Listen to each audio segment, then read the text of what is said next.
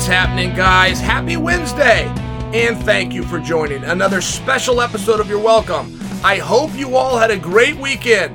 And if you're on the road for the holidays, safe travels. Guys, coming up on today's show, Stipe Miocic finally has spoken up. Khamzat Chimaev is even better than we think, and I got some thoughts about a decision made by one of my favorite fighters.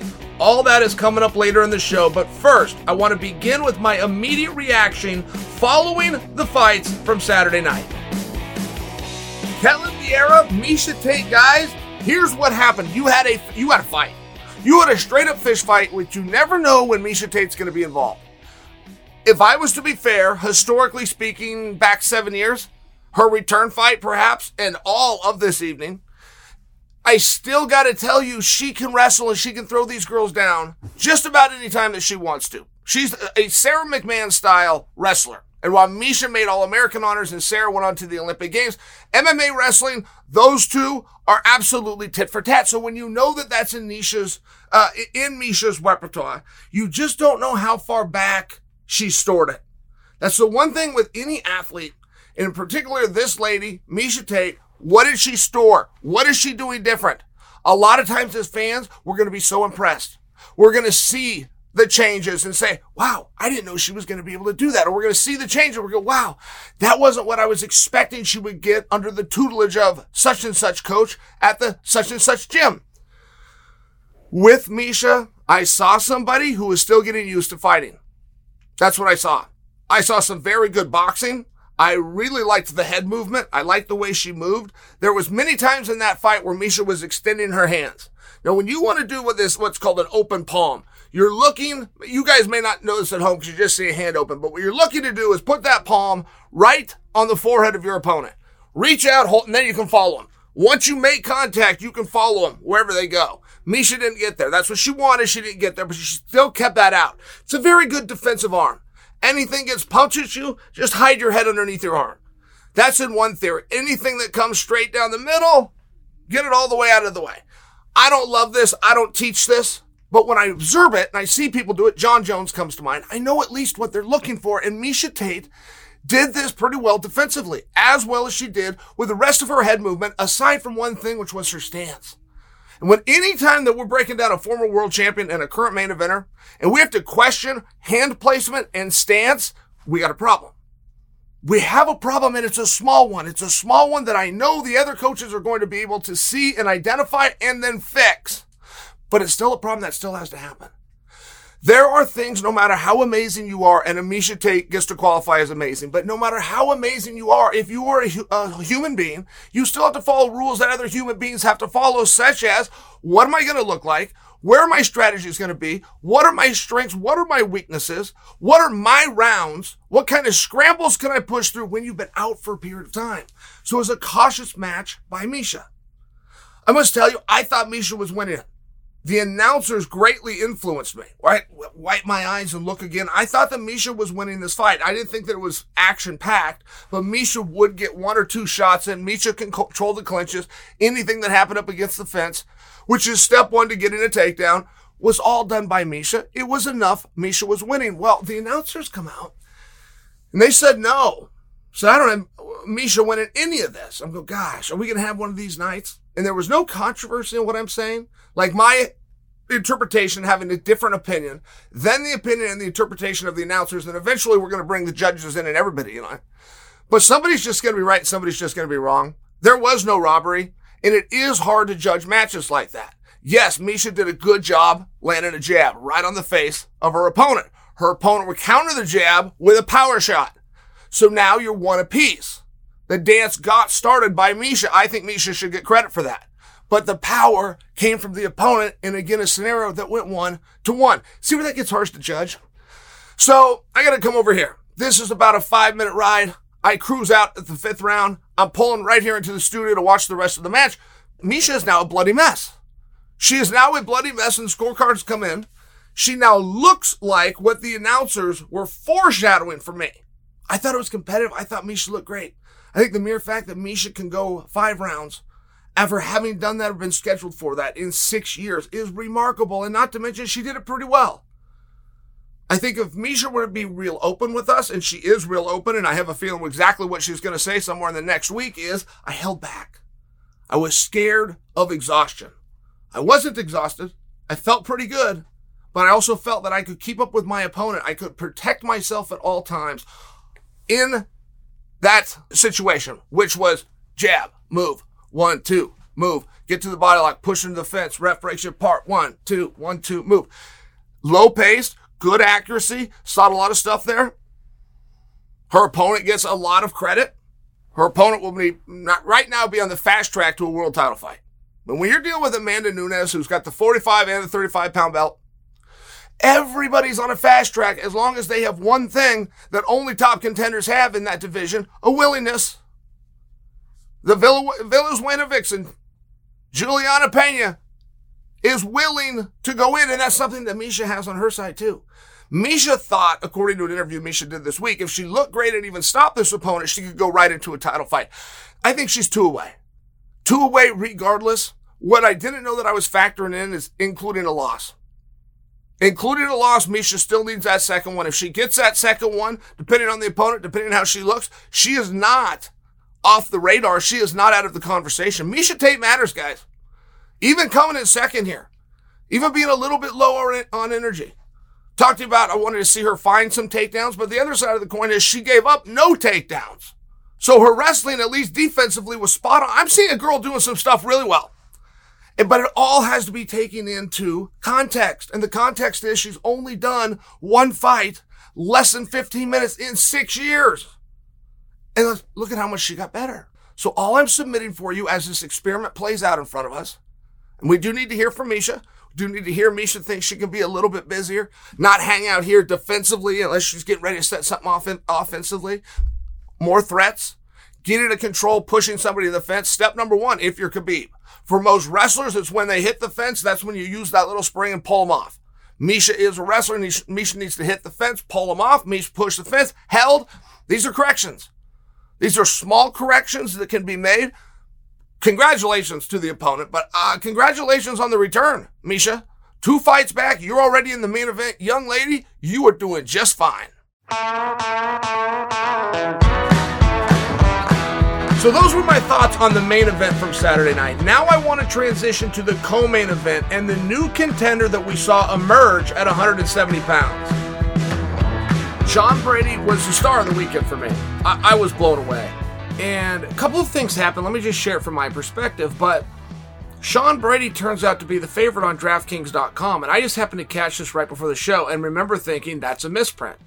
I wasn't overly familiar with Sean Brady. Now, I boned up on him. The guy's 5 and 0 in the UFC and 15 and overall, and he's a good wrestler, but he's got a black belt in jiu-jitsu. I know everything about Sean Brady there is to know right now, but I will share for you. I was surprised who this human being, Sean Brady, standing opposite in a co-main event against Chiesa was, and more importantly, how does DraftKings have him as the favorite? Gotta be a misprint, which they do sometimes, by the way. There is some online gaming sites that make a misprint. Like here, I'll tell you one that Matt Lindland used to always clean up on. He would check this every single time, but they would put whether a fight is going to be over or under three rounds. Well, the gaming sites would get it wrong. They would put fights that were not championship fights and they would let you get action on that. This happened specifically with Tim Sylvia. I remember when Matt Lindland placed this bet because he was showing me, and but I didn't, I didn't have an online account. I couldn't do it. Tim Sylvia was the champion of the world. He lost the belt. So his next fight was not a title fight, which the gaming site didn't know at the time. And they put, what do you think it's going to go over under three? It had a $500 maximum bet, but you could do it. I swear to goodness, I had this flashback when Sean Brady was favored to beat Chiesa. All right. Turns out Sean Brady is absolutely fantastic. Now, Beating Chiesa is one thing. Chiesa, partway through this fight, yelled to his, I think it was the second round, but he yells to his corner, Oh my God, this guy is strong. Now, that's another level of strength. To get Chiesa to admit that is one thing. To get Chiesa to admit that during the fight while he's having a hard time with his strength, it's next level strength. And there are some human beings that possess it where you would think, well, Chiesa's 170. This guy's 170. They must be similar in strength. And then one guy's not. I have felt guys like that. It's very rare. I can name two off the top of my head in my entire life. A man named Les Gutches, a man named George St. Pierre, that to this day I can remember a strength. It was debilitating. It wasn't about you versus me or my moves versus yours or grit or heart, or any of these buzzwords that you hear. It was purely strength. My goodness, what are you, a cyborg? Unbelievable strength. And George, by the way, I weighed more than. So it wasn't just what you would think, right? Well, whoever's bigger, stronger. Usually you would be right. Just on that alone, usually you would be right in a broad stroke. I weighed more and I still remember his strength to this day. All right. Hold the thought because Chiesa said this about Sean. Sean did a great job. He's the star of the weekend for me. Daniel Cormier interviews him. Daniel Cormier asks him not once, not twice, but three times for a name. Sean says nothing. Sean says everything in the world except a name. I want a top 10 guy. I want a top 5 guy. I want a rank guy. He says everything in the world except for a guy. Why? Now, this isn't us kicking Sean. Let's be real matter of fact here. Let's be real intellectual about this and try to deduce why he wouldn't do that. My hypothesis, he didn't think he was going to win. I am out in left field wearing a catcher's mitt. I have no evidence of what I'm saying, and I am not faulting Sean, even if he was questioning himself going into that match. But before you go into a match, you are going to play out every possible scenario. You're going to play it. There's big deals that happen that fighters will think about that a fan would never see. Such as I'm in the back warming up, the fight before me goes the distance. I'm in the back warming up, the fight before me gets stopped in 30 seconds. You got to be ready. You got to be ready to make that walk. And it doesn't happen that night at the arena. You think about this before. You're in the hotel room the night before. You can barely sleep. You're playing every possible scenario through. He shuts my eye. I only got one eye. I'm down one round. I got to win the next two. I'm up two rounds. How do I close out the third? You're playing every possible scenario through. He gets like a deer in the headlights when they're asking him who he wants to fight next. And he's getting real close to giving the correct answers as he sees it. Well, a top guy and a top five. Uh, nobody knows what anybody's ranked. Sean Brady is now 15 and 0. I didn't know he existed. And I'm not looking to be a dick. This guy's a total stud and it's my job to know. That's not a knock on Sean. That's a knock on me, but it's true nonetheless. I did not know a Sean Brady was within the UFC. I did not know a Sean Brady had ever fought in a co-main event. I did not know a Sean Brady was the DraftKings favorite or a stud like Chiesa. I didn't know Sean Brady was so uh, super strong that it debilitated Michael, I didn't know anything about him. In all fairness, I don't know who's ranked in the top 10 or the top five. That's where it is such a miss when fighters say that. There is so few people that do know. I would be stunned. And if, if I could just sit down anybody, even any one of you, there's millions of you out there, but if I could sit in front of one of you and go, tell me the top 10 guys at 170, if you could recite that off the top of your head, I'm going to think you're a bit of a dork. In all fairness, I'm going to go, my God, how did you know that? I get if you know the website or the dot com that lists it. No, I'm saying right off the top of your head, if you could tell me who's ranked one through 10 in any given weight class, you got too much time on your hands. In all fairness, that's why it's such a mistake to call out a top 10 guy. Nobody knows what in the hell that means. Name names. Well, Sean agrees with me. Sean sees it Chael's way. Because Sean, after having a moment to think on it, went on something called social media in the form of Twitter and called out Khamzat Chimaev. That's a beautiful fight. There's not a lot I can learn about your resume that's going to tell me how you're going to do in competition. There's not. Well, you know, I had some boxing and I, I played football when I was younger and my, my brother does track and field or whatever you put on a resume. Yeah, you're probably a good athlete. I don't know. There is a couple of things where I do. And Sean Brady has those. A good wrestler who got a black belt in jujitsu. I've heard enough. Let me stop you right there. You're going to be a handful. That's going to be a handful for any. Forget the 15 and 0. Forget your superstar strength. Forget that you're good enough to be a co-main event. If you tell me I'm a good wrestler and I have a black belt in jujitsu, I have heard enough. You're a problem. That alone, before he brings the big, beautiful 15 and 0 record to the table, makes for a very interesting match with Chimaev. Forget about 15 and 0. Forget about the top 10 guys. I don't even know if Chimaev is a top 10 guy. In all fairness, I don't know if those rankings have come out. He most certainly should be, but I don't know if he is. So when you, do you want a top 10 guy? Do you want a top 5 guy? Or do you want Chimaev? What if they're not the same thing? I mean, what if? I don't know where to find the rule, but what if Chimaev's not a top 5 and he's not a top 10? Do you still want Chimaev because you said you want a top 10 and or a top 5? Do you see the problem with the rankings? Nobody knows. It's my job to know when I don't know, and I'm not trying to be funny. And if any of you do know 1 through 10 off the top of your head, you're a bit of a dork. Now, speaking of Khamzat Chimaev, a video of the Wolf came out this weekend, and it took the MMA world by storm. That's next, but first I want to tell you about today's sponsors. This holiday season, give yourself or a loved one a gift that keeps getting better night after night. The best sleep on an 8 Sleep Pod Pro cover.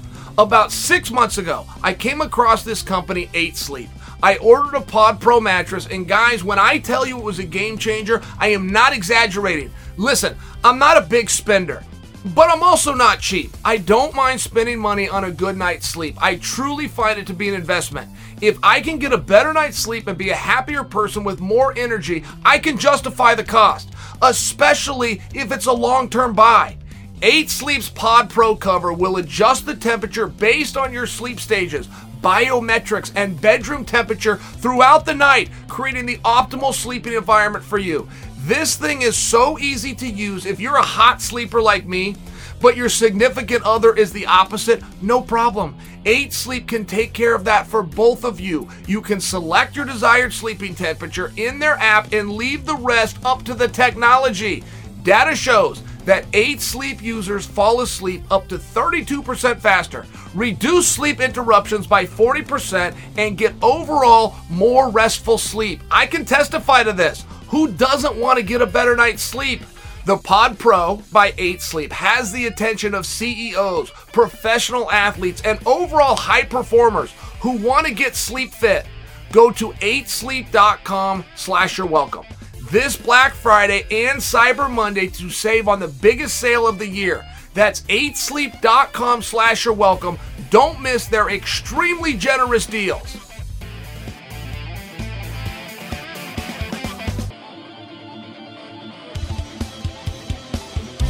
If you've ever wanted to make your home feel safer, there is no better time than right now. This week, our friends at SimpliSafe are giving my listeners, that you, early access to all their Black Friday deals, 50% off their award winning home security system. We love SimpliSafe because it has everything you need to make your home safe indoor and outdoor cameras, comprehensive sensors, all monitored around the clock by trained professionals who send help the instant you need it.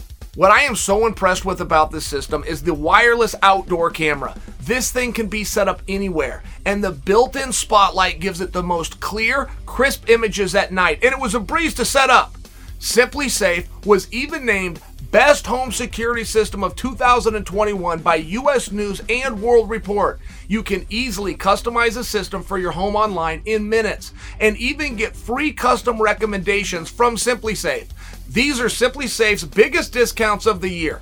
You can get a complete home security system starting at just over 100 bucks. There's no long term contracts or commitments. I hate long term contracts. It's a really easy way to start feeling a bit more peace of mind, especially with everything going on in the world and the country these days. Take advantage of SimpliSafe's early Black Friday deals and get 50% off your new home security system by visiting simplisafe.com/chael. Again, that's simplisafe.com slash chael for 50% off your entire system. Khamzat Chimaev, Jack Hermansson are doing a face-off and there's a scale behind them. Now, I'm giving you the visual instead of just saying Jack Hermansson and Khamzat Chimaev weighed off and I saw them. Uh, no, no, because why would they weigh off? They're not in the UFC tonight. They're not fighting anywhere tonight. They don't look angry with each other. I haven't read headlines. I don't know where this is going to be. I don't know how to go out there and watch it. That can't be a weigh in. I deduced I was right. I went on about my day. Woke up this morning. Somebody sent me to my Twitter inbox the match. So Hermansson, who goes about 195 pounds, is going to take on Chimaev. Nobody knows what Chimaev weighs, but I will tell you Chimaev was not smaller than Jack. So this whole Chimaev is going to go to 170 and stay at 170. Okay, good. But the sooner he figures that out, the longer and more fun his career will be. Chimaev is a big man. That's my biggest takeaway is Chimaev is a big man. Now, we have never had, I really encourage you to go and find this clip. I will try to find it. My partner will try to stick it in our comment section so you guys can watch it right here. But not all wrestling works. Not all grappling works. Some wrestling and some grappling has such a shockingly low level of success in MMA that it's hard to even incorporate that in as one of your brethren grappling arts. Judo, just by example. But judo has never had anybody reach any level of success within the sport. And don't tell me about Ronda and don't tell me about Kayla. I got it. Broad stroke. But there has been no other women and there has been no other men to not only do judo and win a world championship, to do judo and fight for a world championship or even a contenders match. Where this guy's the top judo guy. If he just beats this guy, he will then get to go fight for the title. It hasn't happened. It hasn't happened. And that's a little bit of a surprise because judo has something great on its side. Great that wrestling doesn't, but wrestling gets all the credit. That one thing is the stance. And if you go watch Chimaev and you watch Jack and you watch them wrestle, they're bent over. They're not standing straight up. They're bent over. This is called freestyle wrestling.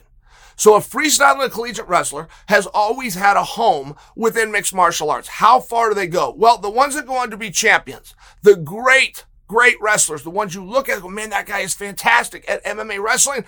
They know Greco-Roman. Greco-Roman, Sambo, as uh, Khabib likes to say it, straight up and down.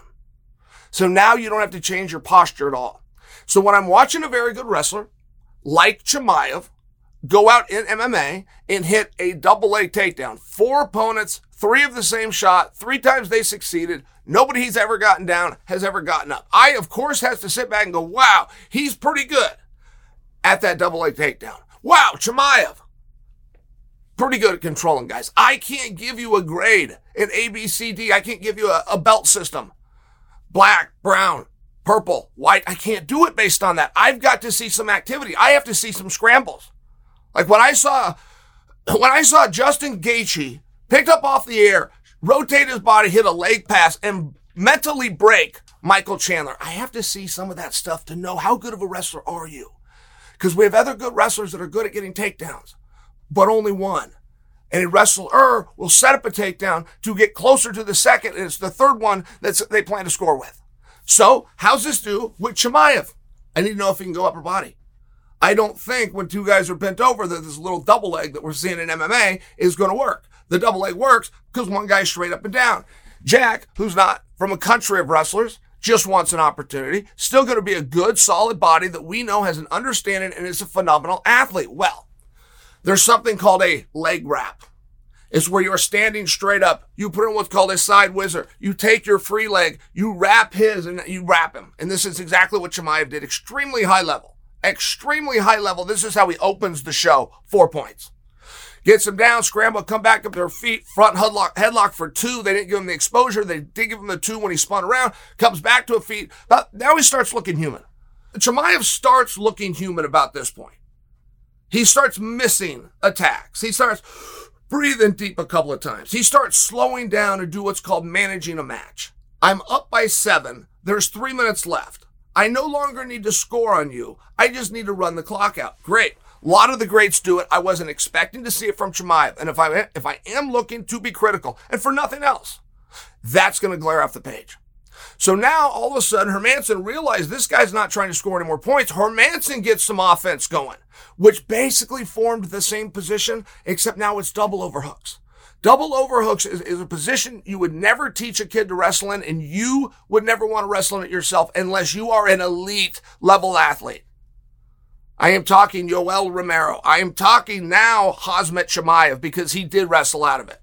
Soak it in wet, gave up position, forced it, stepped the corner, kept the hips up, boom, sent Jack flying all through the air. Another four pointer. The, the uh, wrestling match, if you get to 10, the match is over. This one had like its own rules to keep the crowd entertained because it was roughly 13, 14, 15 to zero. But it was the way that Chimaev did it. If he went out there and got a double or he showed a low single or he turned it into a leg lace for a whole bunch of points, okay, great. I, I guess we had something fun to see there. That's not what he did. He used extremely high level techniques. He chose to do them, which means he is brave. He is confident. When Chimaev got around his last opponent, picked him up uh, in the air, and turns and has a conversation with Dana White. Is that unsportsmanlike? Sure. Was it rude? Yeah, you bet it was. Is it a display of absolute confidence? Of absolute calm. I just got my, I know everything I need to know about this guy. And it works like that in wrestling. You think this and he thinks that, and the time and space go away. Once you have your hands on one another, you will know very quickly what side of the bread's got the butter. And in this case, it was Chimaev, and he picked the guy up. He had a conversation with Dana, put him to the mat. Guy never got up again, except for when the fight was over and Chimaev's getting ready to stand on somebody's shoulders. It was one of those situations, but now I get to see the athlete. I did not know this. I knew he had a pretty good double leg. I think his double leg's better than most people because he'll do what's called the reshot. He'll hit the first double just to get in position to shoot the second double. He doesn't finish the second double because he's got their opponents out there knowing what they're doing. He comes to the third shot. The first shot sets up the second shot. You finish on the third. That's what the great ones do. The good ones don't. Being good in the sport of MMA. Okay, fine. But I, I can, I can take all of that from you if I just cause you one scramble. Cause now I know you're not in condition. Every wrestler would agree with me. Shot sets up the next shot, sets up the one that you're going to finish with. Most wrestlers, one shot. That's because they don't have the cardio in. They don't have the time in. That squeeze isn't worth the juice if they're not sure they can get on top. That is not what Chimaev did. Even in this small wrestling match. Jack Hermansson is a straight up badass. Looks strong as can be. I, I said he weighs about 194. Guys, he could weigh t- closer to 200 pounds. And he wasn't, he wasn't bigger than Chimaev. That was another takeaway. Chimaev was two inches taller. Chimaev was huge. They're talking about him getting down to 170 pounds. I guess. I guess, but why are we having that talk? Are, are him and Usman boys somewhere that we don't know about? I mean, it would seem as though 185 pounds is a pretty compelling weight. I'm not going to get my way on this. That's not the direction that this is going. But I do have a new piece of evidence, one to bring to you and tell you. It'll be right here on my page. I'll post the, the, the, link for you guys. Go watch him. He does some really good wrestling, but not only with the really good wrestling, he's very tactical and he shows a real confidence. Chimaev's understanding of wrestling was fully on display when he took on Jack.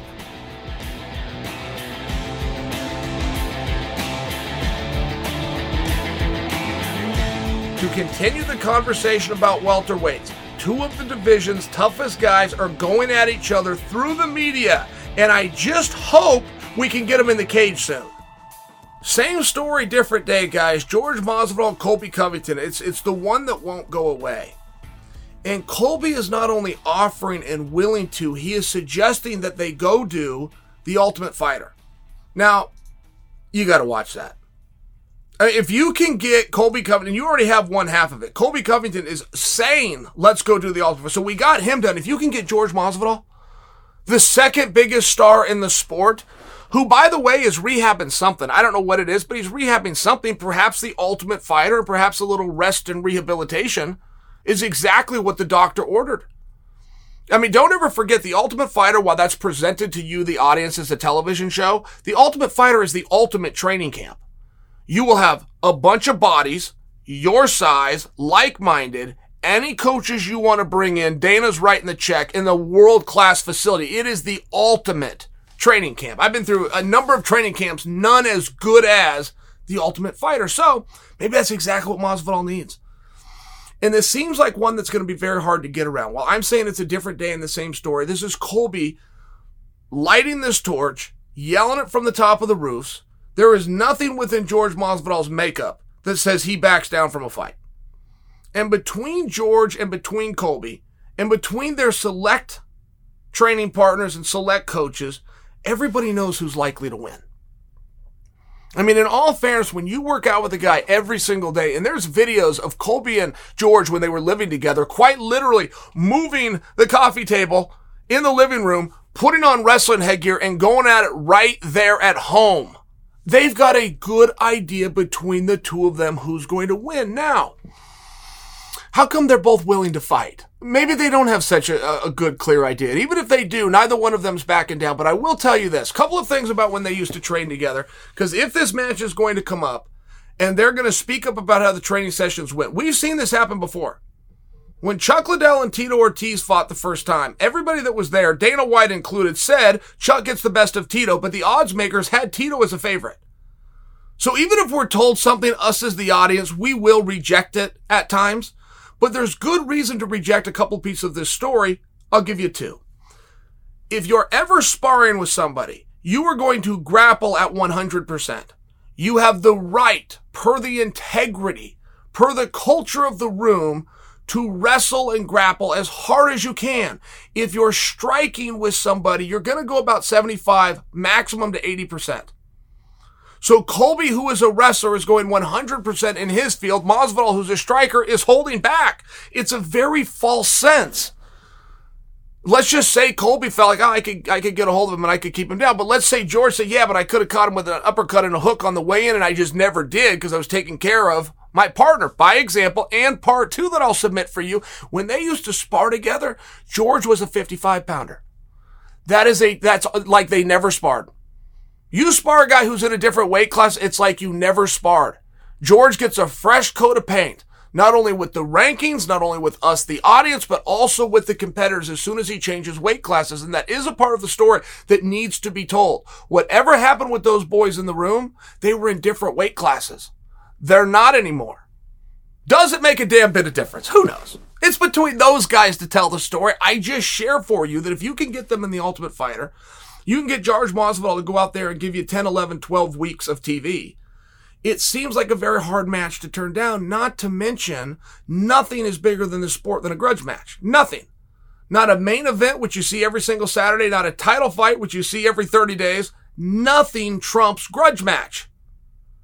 This is the only true grudge match out there. Anywhere. We're going to have to wait for this Conor and Poirier business and see if Conor can still even keep that hot. It feels like it's settled, but he's very good with marketing. Maybe he could relive that. It's going to need some work. This one's real and this one's right in front of us. And I do think it would behoove George Masvidal to come out and tell the story a little bit clearer the way I just told it. Which is first off, Mr. Chaos, I wasn't punching you as hard as I could because I'm a trustable workout partner. And second, I was a lightweight. I'm not a lightweight anymore. It's a very relevant two pieces to the story. And those guys may think that they know each other. They don't. And there's some guys that come away with a very different interpretation and opinion. If this sport ends and TJ Dillashaw and Urijah Faber don't fight, we, the community, have messed up. Can we agree on that? But they're relevant to this because those guys worked out together every single day. They know at least between them who's where. And they had a select group of people, none of which are talking, that watch them spar every single day. And everybody may have an opinion on who's where, but Urijah didn't flinch to do the match, and neither did TJ. So they have apparently either a different interpretation of what happened or they don't care they do not care. Whichever one you believe is the B side, he's willing to show up anyway just to hit the A side in the mouth. And that could be what's going on here with Colby and George, but I think that's fascinating. I also think the fact that if I was to ask you guys what happened to George Masvidal, tell me what his injury is. And the mere fact that you can't speaks volumes about George as a person. George only has two choices. Does he want to document and show to everybody what his injury report is? Does he want to lay on a gurney like Oscar De La Hoya and smiling while he's got the gown on and he's hooked up to an IV to show everybody that he's hurt so he doesn't have to box Vitor Belfort? Does he want to keep his mouth shut and be a man about it? Let Leon move on with business and he'll move on in a different direction because that's what George chose to do. It was the right way to do it. It's what it's the way that a man would handle it. And you don't generally see a man in these situations. You generally see somebody they call the golden boy laying there trying to tell a story and get sympathy from people for not going out and doing a job that he said he was going to do. George didn't want any of that. Say whatever you want about me. I agree. I signed a contract. I'm not showing up. Who gives a goddamn what the reason is? I didn't show up first time in my career, but it happened. Leon, good job. That's the way to handle it. That's the way George did handle it. Now George is in a new spot. He's got a huge match. It's a grudge match. This is a match that has to happen. I talk to you guys all the time. If you do things right in this sport, the outcome of your last match doesn't matter. George versus Colby could go on to the Ultimate Fighter. Dana, I'm quite sure, be very interested in that. It will be a main event. It will move the needle. It will be a high dollar. Neither one of them lost their last match. How do you take two guys that lost their last match, put them together, and create something beautiful? Because you don't stay on it. You don't dwell on it. The moment one match ends, the marketing for the next match begins. The three biggest stars in the sport right now, Conor, Masvidal, anybody named Diaz. One thing in common, none of them won their last match. It's very relevant to study how these things happen. Why does this happen for some people? Why do some other guys end up in a hole? Why do some guys in life in general and not just in the sport get stuck in the in the world's cracks and some other guys use it like a platform and they come springing out of it? You're going to decide. I'm going to believe you. As an audience member, I'm going to believe you. If you say you're down and out, you just can't do it anymore, things just aren't going your way, I will believe you. I have no reason to question that. And if you come out and say, I'm going to do better next time, give me this guy, I'm going to whip his ass, I'll believe that too.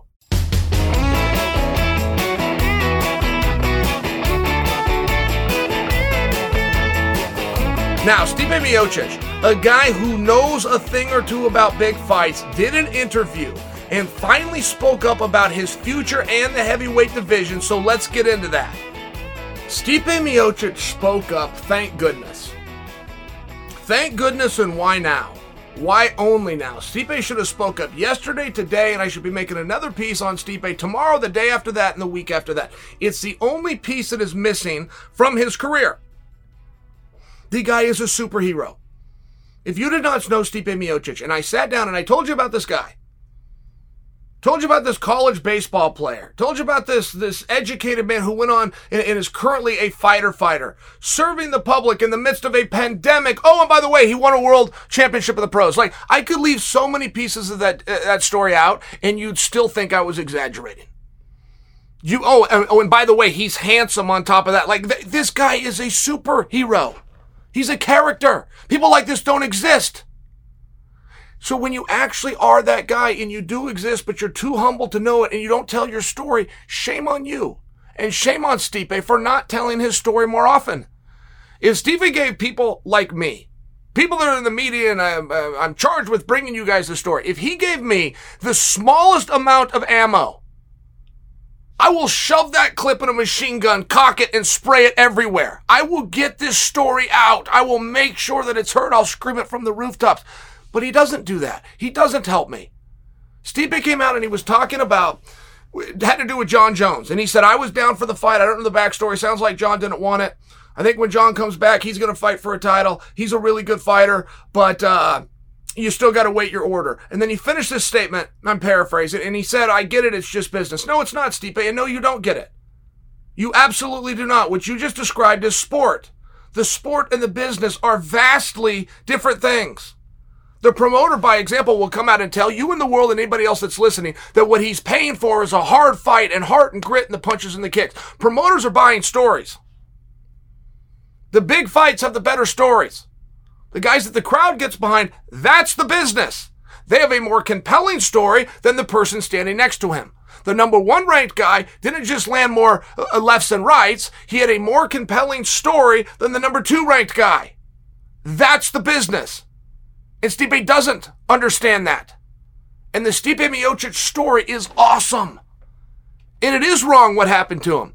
It was wrong the night he fell down against Daniel. They ushered him out and Brock brought Lesnar in the ring. It was wrong. But it's Stipe's job to tell it.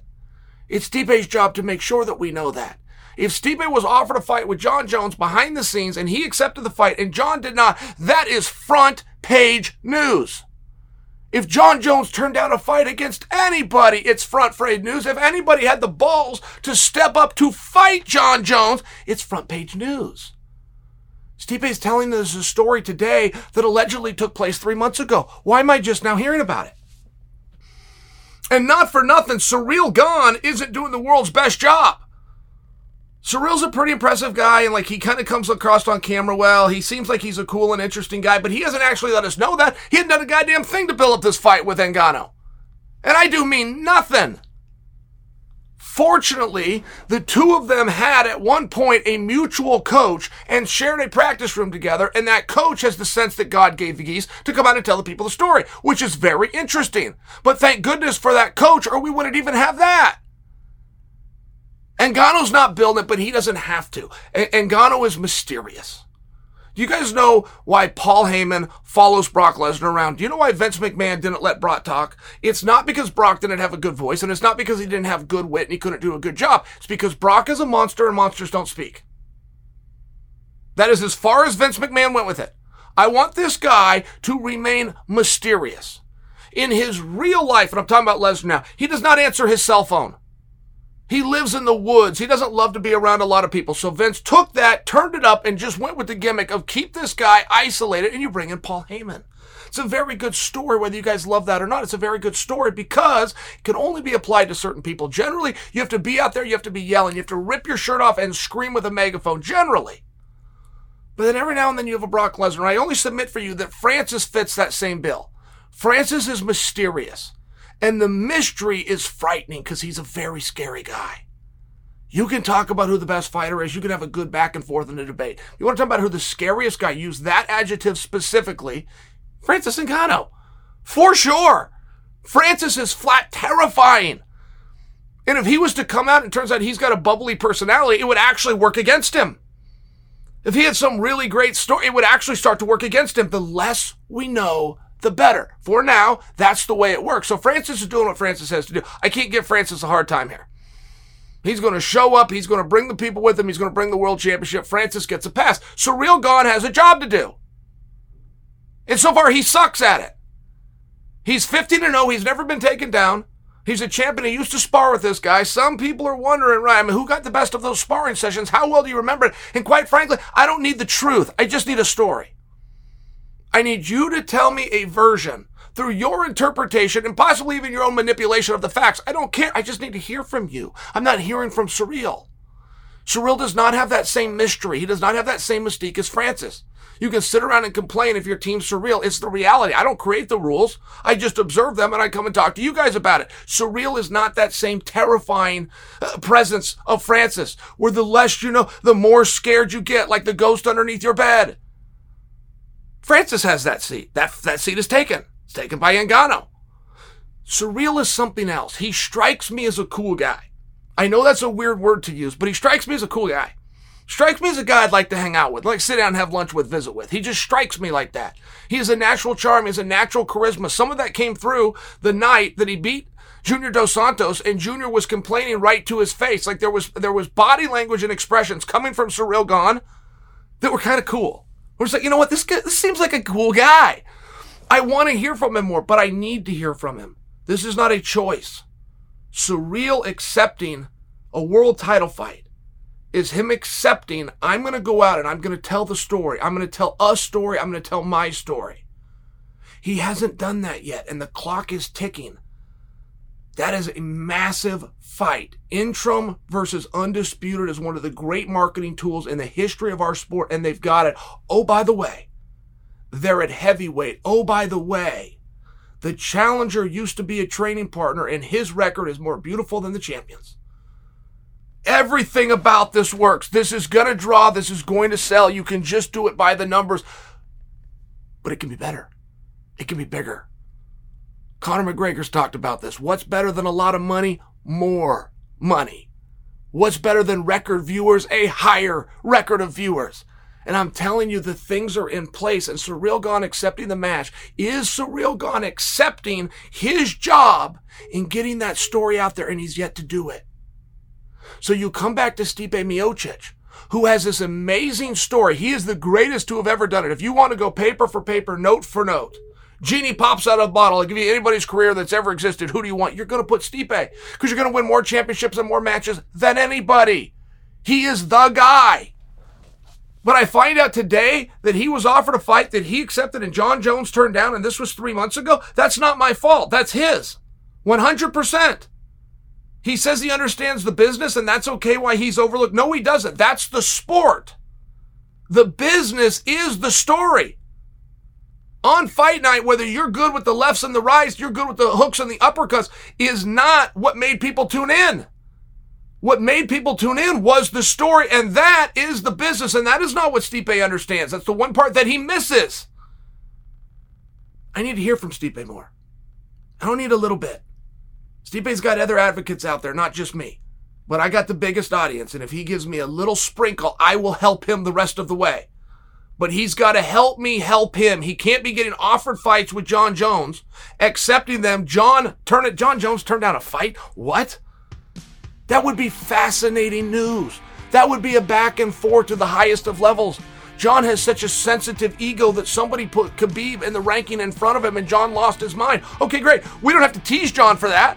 Let's acknowledge that from Jon and then let's go use that in our advantage. Let's say some stuff about Jon, knowing that he's going to respond and he's Mr. Sensitive. Great, everybody wins. What part of this is Stipe missing?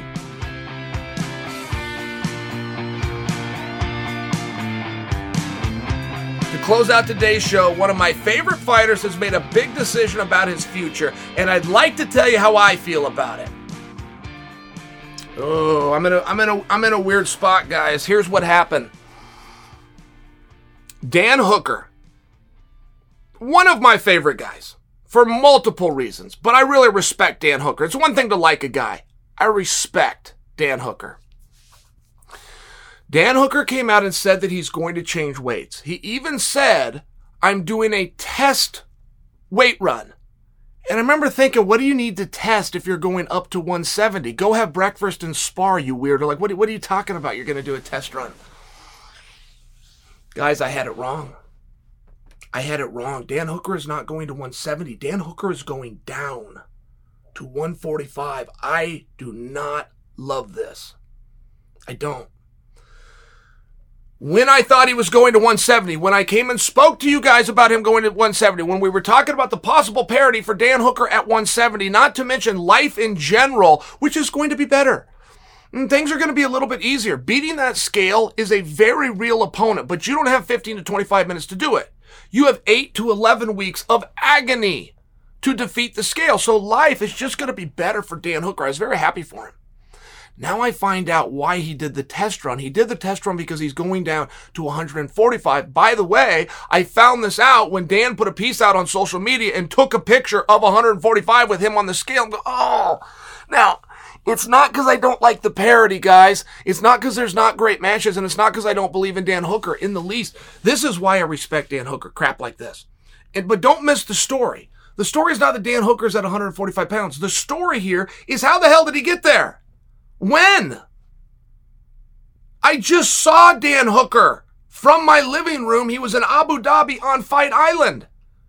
Three weeks prior to that, I saw Dan Hooker in person at T Mobile Arena.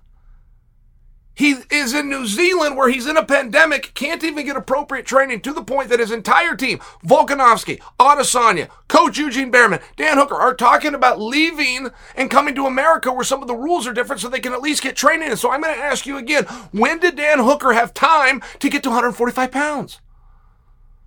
He just fought at 150. This just happened. He was in there with Islam. So he leaves Fight Island. He comes, either goes to New Zealand or he goes back to Las Vegas. Either way, he goes to a different damn continent. When did he have time? This is why I like this guy. There are no excuses coming out of Dan Hooker. Ever. But this is an absolute battle. Please, you got to trust me on that, guys. When I tell you how hard it is to make weight, oh my goodness. And if you don't have that incentive known as a contract, known as a signed contract that comes with a, a show bonus, show so you understand means you make weight. If you make weight, you get your show. If you miss weight, that 10% here, or 20% here, you guys have heard about it, but that's an incredible incentive. So Dan, absent of the incredible incentive, still went through the agony. You see why I like the guy. You see why I like the, does he not take any days off? He has a fight with Islam Makhachev only four or five weeks after his previous fight at T-Mobile. He doesn't take a break. He doesn't order a couple of pizzas, put his feet up, get a box of donuts like every other fighter in the history of the world. He goes into weight camp for a test run to see if he can get to 145 pounds. He then does it. His only reward is what? What the hell's he get for that except to be hungry? So there's a, I don't know if I love it. Because the things that I loved about 170 wasn't just the parody that we get as a fan. I was happy that Dan Hooker, his life is going to be a little bit more comfortable. I'm wrong. He did, excuse me, he did the opposite. He made his life less comfortable and went down to 145. Now what do you want to do with him? I mean, you guys tell me, give me some ideas. I had him at 170 where I thought he was going. He looks like a big strapping guy. He's tall as hell and he's got pretty broad shoulders. It never even crossed my mind that he was going down to 145. So, okay, Dan Hooker's lighter than I thought he was, and he's going to make a weight class that I didn't know he could make. What do you want to do with him? Who do you want to put him with at 145? I mean, here we are. You got a top guy who's only bumping a road is against other top guys at 150. Oh, he lost to Michael Chandler. Who the hell did it? It's the world champion of two organizations. Oh, I lost to Islam Makhachev. Well, uh, Khabib says he's going to be the champion of this one. Like, who? Nobody can deal with Dan Hooker as it is at 155. The problem is, is he's gone through a lot of guys. He's got a couple in front of him. The road to a championship is a little bit tough. I mean, Dan Hooker went fisticuffs with Dustin Poirier to where it was a split decision. One licensed judge thought he beat Dustin Poirier. And a lot of you did too. A lot of the fans didn't agree with that decision. Now, I'm not here to rehash that, but there is no question of how good Dan Hooker is. He went 25 minutes with Dustin Poirier and had a judge say that he got the best of him. Dan, he is amazing. And now you're telling me he's going to go 145. What do you want to do with him? I mean, he's an immediate player, not to mention he's got a pretty good idea of, of where he stands in that weight class, considering his own teammate is the champion of the world.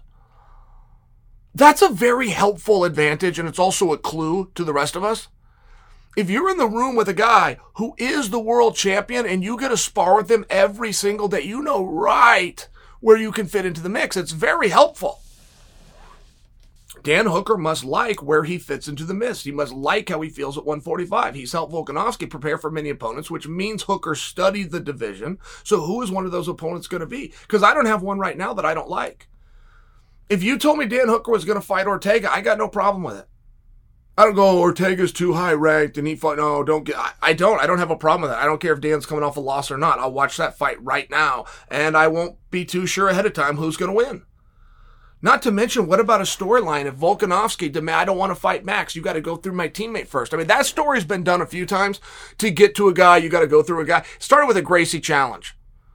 The Gracies used to have a thing where you could come into their gym, challenge them right off the street. I think I can beat you. No problem. I'll fight you right now for free. But you got to go through one of my students first. I got to know that you belong here. And they'd bring out one of the students, and it usually didn't get that far, but sometimes it did. Sometimes the dude that came off the street was a badass. He'd beat one of the students, and Gracie would have to go deal with it. It was one of these things. But it works for marketing, right? If you guys didn't know that story, I just had your interest, didn't I? You think, well, that's interesting.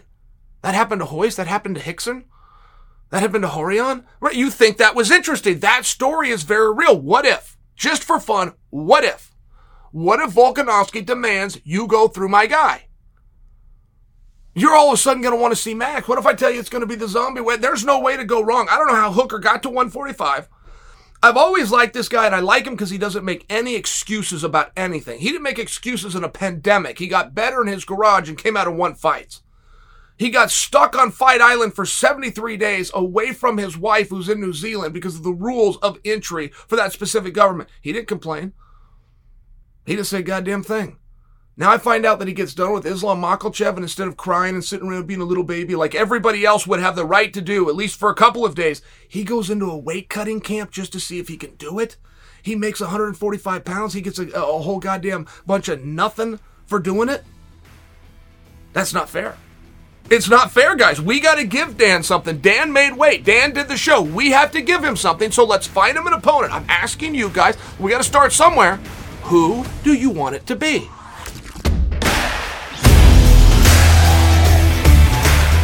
All right, guys, that's it for today's episode. If you enjoyed it, please head on over to Apple Podcasts, leave us a review, like our friend Roy, who says, My favorite MMA show.